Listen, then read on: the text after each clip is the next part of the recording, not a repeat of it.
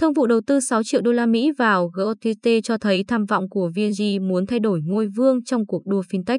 Các lệnh giãn cách do dịch bệnh không cản được tốc độ tăng trưởng quà tặng trực tuyến ở Hàn Quốc.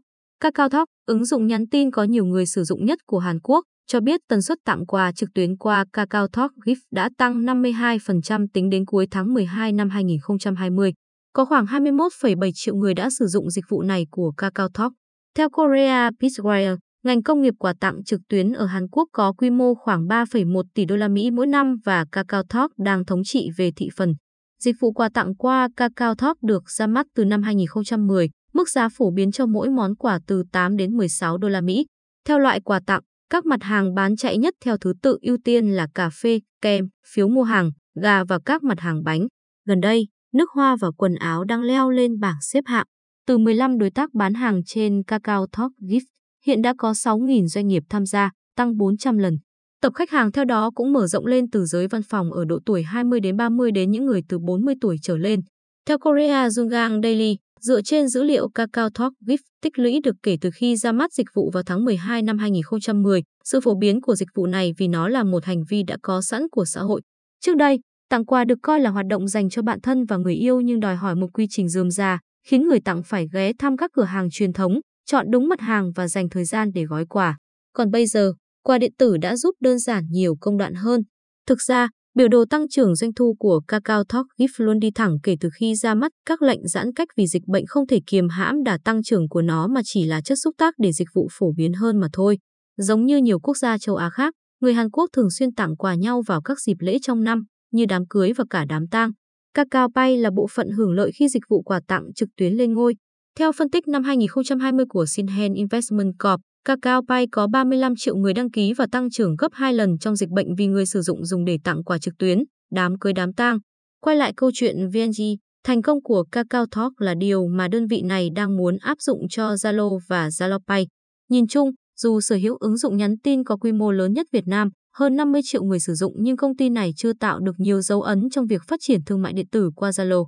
Tương tự, theo công ty nghiên cứu thị trường Simigo, năm 2020 Salopay đang xếp thứ 3 sau Momo, Moosia về tần suất sử dụng cũng như giá trị thanh toán hàng ngày. VNG cần các chiến lược đột phá và ít tốn kém hơn để tận dụng nền tảng người sử dụng Zalo nâng hạng Zalo Pay trong thời gian ngắn. Việc đầu tư vào GotIT, startup chuyên cung cấp dịch vụ quà tặng trực tuyến, là động thái dễ hiểu sau câu chuyện của Kakao Talk, WeChat, các ứng dụng chat hàng đầu Hàn Quốc và Trung Quốc. Thời điểm nhận đầu tư từ VNG, GOTT đã cung cấp được phiếu quà tặng điện tử cho hơn 500 doanh nghiệp lớn là doanh nghiệp đa quốc gia và các tập đoàn trong nước, triển khai những chương trình chăm sóc khách hàng, thưởng nhân viên và thực hiện các chiến dịch quảng bá thương hiệu.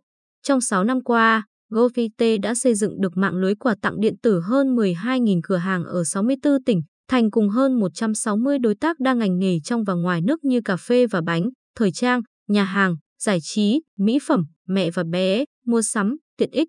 Tính đến cuối năm 2020, có hơn 20 triệu voucher điện tử đã được phát hành thông qua nền tảng GotIT. Ông Lê Hồng Minh, Chủ tịch Hội đồng Quản trị kiêm Tổng Giám đốc VNG, cho biết chuyển đổi số cũng như công nghệ sẽ đóng vai trò quan trọng trong nền kinh tế Việt Nam trong vòng 10 năm tới hoặc hơn. Đây là cơ hội cho VNG nhưng chúng tôi cũng không thể đầu tư tất cả mọi lĩnh vực nên sẽ tìm cách tham gia các cơ hội đó bằng việc đầu tư vào những đối tác tiềm năng, ông Minh nói. Theo đánh giá của bà Thùy Bùi, giám đốc quan hệ đối tác của GOT IT, công ty vẫn đang duy trì tốc độ tăng trưởng tốt. Trong 6 tháng đầu năm, tình hình kinh doanh của GTT vẫn phát triển 100% so với cùng kỳ năm ngoái.